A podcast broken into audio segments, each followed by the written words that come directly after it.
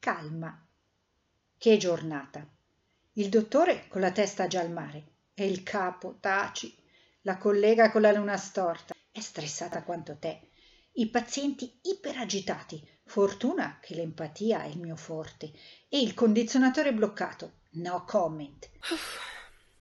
Stop, è fatta. Ci si rivede tra due settimane. Vacanze, arrivo! E i preparativi? Come diavolo ho fatto ad arrivare all'ultimo? Calma, basta organizzarsi. Domani ultimiamo i compiti. Portarseli dietro con relative lamentele della piccola peste non se ne parla. Saluti a nonni, genitori, suocera. Raccomandazioni più pranzo e se ne va tutta la mattina. Spesetta veloce. Pensarci al rientro con valigie da disfare e lavatrici da fare non esiste.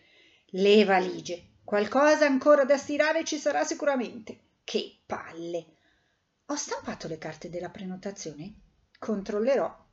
Cena e se digiunassimo, pulizie, acqua per le piante, mangime per il gatto. C'è ancora qualcosa. La ceretta. Potevo mica nascere uomo e tenermi tutti i peli.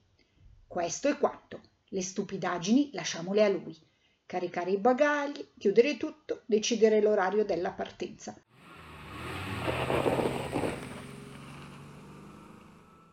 Che lavoro, povero Ciccio.